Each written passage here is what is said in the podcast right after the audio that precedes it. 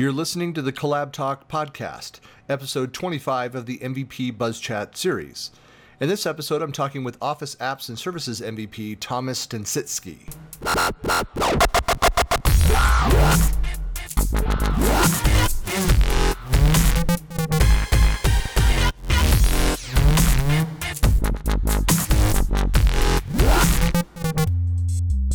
This is Christian Buckley with CollabTalk, and I'm here talking with Thomas, doing another MVP Buzz Chat. And Thomas, why don't you introduce yourself, where you're from, what you're doing now? And hi, uh, hello, Christian. So uh, my name is Thomas. I'm uh, just uh, got awarded the MVP award in April uh, for our service and services. My primary focus is Exchange, Exchange Online, all the stuff related to it, because I've got certified for Exchange and the good all exchange five five days. And i'm running my own businesses. And besides being a consultant i'm a certified trainer as well and help customers to well you know get accustomed themselves to cloud technology and exchange. Excellent. And so you focus primarily your business on the exchange side of the house. Do you touch the other workloads at all so it's yeah, Office 365 in general, uh, because you can't separate the workloads anymore. But my primary goal is to, I primarily focus on messaging and how to secure and secure uh, the hybrid configuration when uh, you know connecting to Office 365 and Exchange Online. I'm not much of a SharePoint guy anymore because uh, back in the days I had to make a decision, you know, to take the red or the blue pill. So SharePoint or Exchange. Well, Exchange won, and that's why I, you know, I made uh, one of the last master courses for Exchange for Exchange 2010 and 2013, which was a pretty good experience but I won't do it anymore. You know? so good experiences, as in, uh, uh, you know, like the uh, Chinese curse of uh, "May you have an interesting year" kind of way. yeah, absolutely. You know, my uh, the fellow fellow colleagues uh, from those courses, you know, we're still colleagues, friends, and we really enjoy to meet during the yearly conference at Ignite, for example. So yeah. Well, and we were just talking before we started recording. So you attended Ignite. Have you been to many of the Ignites or the or the, the like the big SharePoint conferences prior to Ignite? Uh, your first one. So the first Ignite was definitely the uh, first one in Chicago and the Atlanta, Orlando, and yeah, this year's Ignite as well. So and before Ignite, so when we all had the good smaller conferences, which were more focused on you know how to exchange information with um, colleagues and with Microsoft internals, like the Exchange conferences. Well, those I've attended as well, so it was quite a good time. It, you know, it's there's a there's a lot of discussion. I know certainly within the MVP community about you know what mm-hmm. was better having a dedicated SharePoint conference, dedicated Dynamics conference, Exchange conference, like those kinds of things, and you had Tech Ed and all of that. I mean, it's it, it, it's not a surprise that Microsoft consolidated all those efforts because even on the technology side, I mean, to your point, we uh, Office 365, we touch all of these different workloads, and and so it's it's it's difficult to not have your hand in SharePoint and Exchange and Teams and uh, you know and Azure and well Azure you know across all of that, uh, and so that's why Microsoft moved towards the Ignite model. Yes, I think that especially because all of those workloads are interconnected and in the service, uh, the service itself evolves week by week. So each and every week, an, an administrator, an Office 365 administrator, does have 10 announcements where some services are enhanced, you know, change their behavior and so on. So it's not not like in the past where you know when we uh, got a new version of the product, you know, then run the version of the product for two years, and then came in the next service pack, and so on. So right, and where and where those conferences really kind of served as Microsoft's effort to like launch like the preview, get feedback to finalize that, and now where it's like we're getting features for every product like every week, every other week, you know. Yeah, but you know, all these uh, results of rapid development are still uh, hard to deal with uh, by customers. Right. Still, uh, they have still processes in place. You know, where a software rollout or software update takes a year to get software a new release into production, which is totally not working when you uh, move to the cloud. Right. It. I mean, that is a look. It, it and, and there, I don't think there's any one answer to it. it. It falls fully within the it depends category of mm-hmm. responses of how do you keep up with everything that's going on and and I mean, there's some great guidance that's out there. Um, I saw there was a actually an AvePoint blog post that was written by Matt Wade from the community, another MVP of all these resources, all these places. And and I, I tell people that it's I mean, there's a couple uh, uh, you know authoritative locations like the office blogs that you know should be part of your regular consumption um, and then the microsoft tech community I would I always add on that you should follow what's happening around the products you own that you manage in user voice to find out what where feedback is. But then it's really a matter of find the right blogs and and vlogs that of people that you know and trust and want to follow along, like this series here on uh, out on YouTube. Um, but I mean, so what like what are some of the like your go to resources for your area? So one of the uh, resources that I definitely use is uh, the tech communities side. So all the new um, sources where all the TechNet content is moving to, the tech community side of things is definitely the place to go in the first place. Because right. one of the things that you do have to learn these days is, you know, not only to search for content if you're looking for content, but to be able to see how trustworthy the content is because these days a lot of stuff is just you know published like thrown out of the door and you know see who is going to read it and apply the stuff to the production environment. But you do have to know about the technology. You have to to understand what especially when it comes to PowerShell scripts and configurations you know what will this code do to my production environment? You have right. to understand this stuff and and that, that's why the community aspect and seeing the dialogue around that. Like i again an example of i was at a conference prior to the mvp summit and talking with a customer that was having problems with how microsoft teams was documented and what they were actually experiencing. And so i went and got tried to get a clarification from microsoft and they said well hey and here and here's what's actually what's happening there. And then it turns out that they were incorrect and we corrected them on on on that solution. But it so that's why you going and and kind of um, um, you know going out to the crowdsource um, around those topics is even important as well. Yeah. So the thing is that i uh, that's one of the reasons why all the documentation is now being moved to github so that you can right. contribute and update the stuff.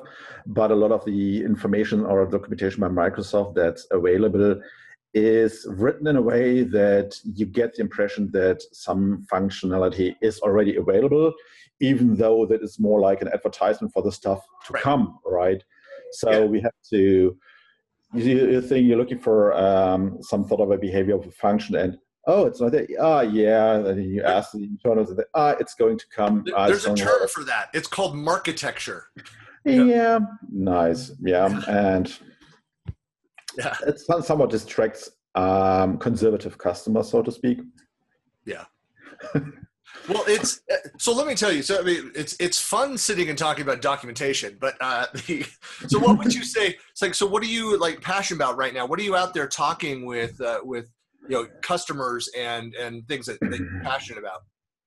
Um, actually, I I'm most of the time I'm talking to customers and aim prospects in regards to Office 365 that cloud by itself it's not evil, you know, because still a lot of people think cloud is bad. Other stuff that I put into the cloud is being uh, shared with some, uh, you know, like the intelligence services and stuff, and even the cloud provider themselves are going to have access to my data, and you have to clarify a lot of wrong information um, and to show that moving to the cloud does have its challenges, but it's still most of the time more secure than running your stuff and holding your data in your on-premises environment.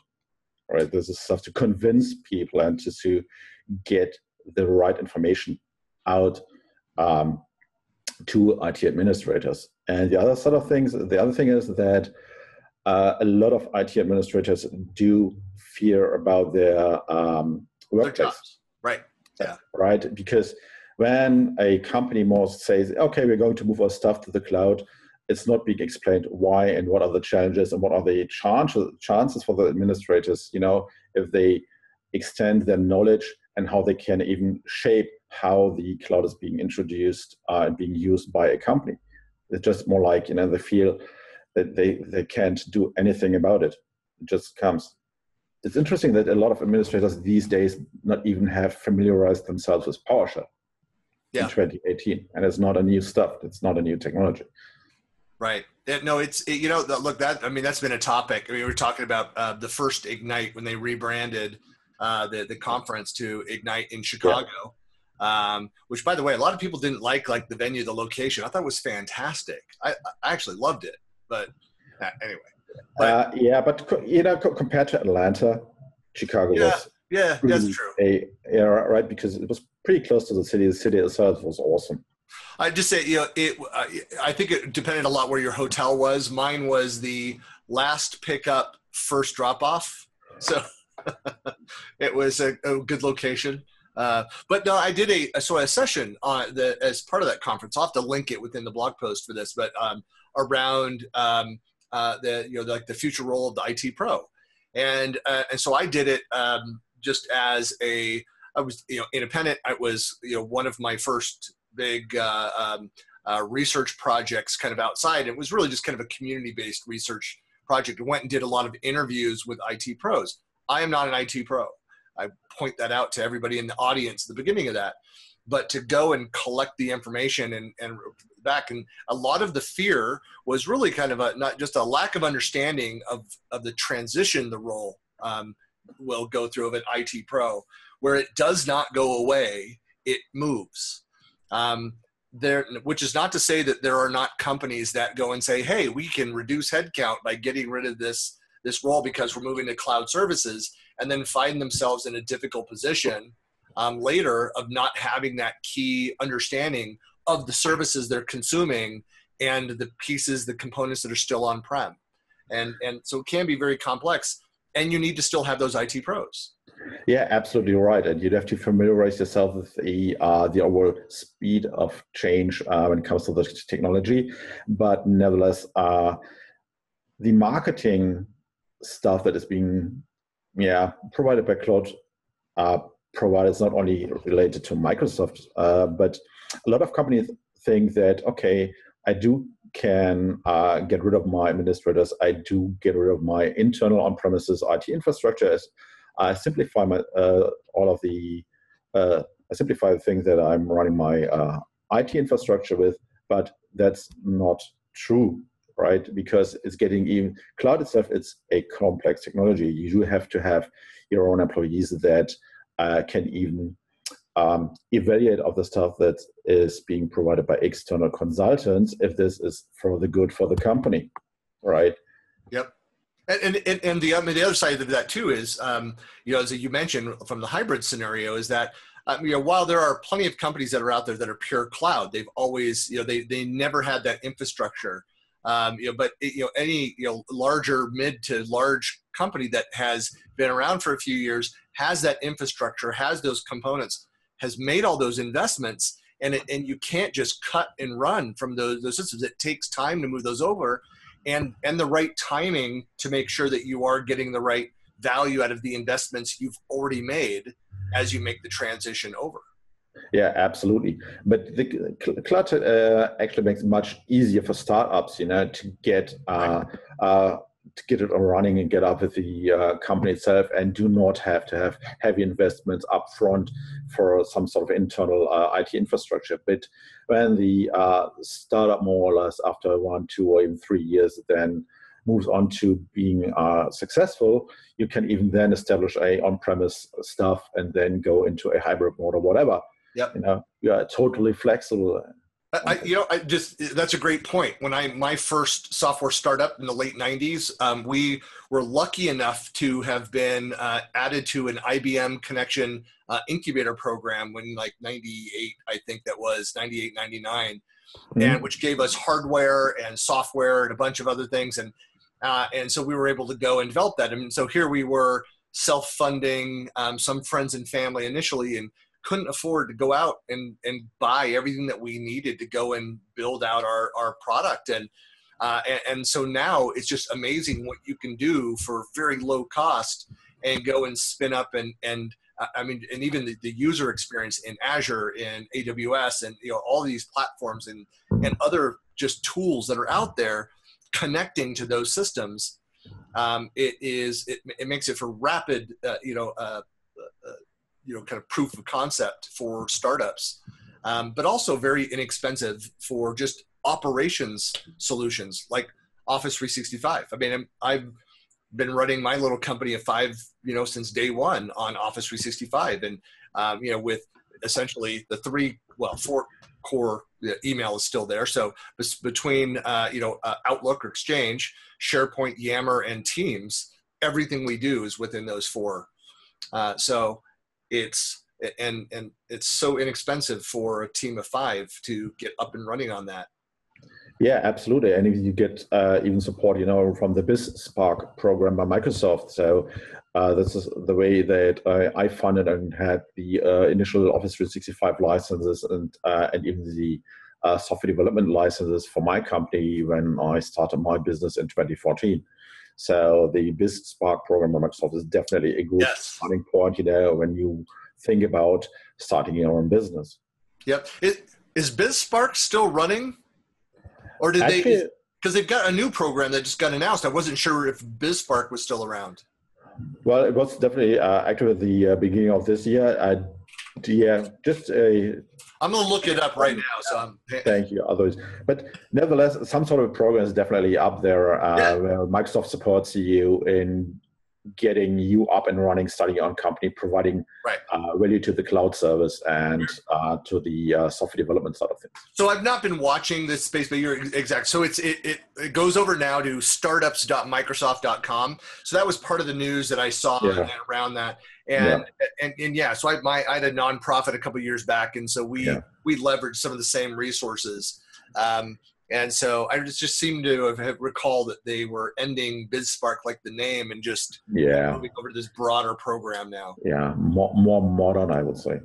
Yeah, and it's and it is something that so I mean for for those that are um, you know toying with the idea of a product or a service and starting your own company, the fact that you can go and and get access to very inexpensively mm-hmm. to this through this program, I mean, it's absolutely. just yeah. Yeah, absolutely.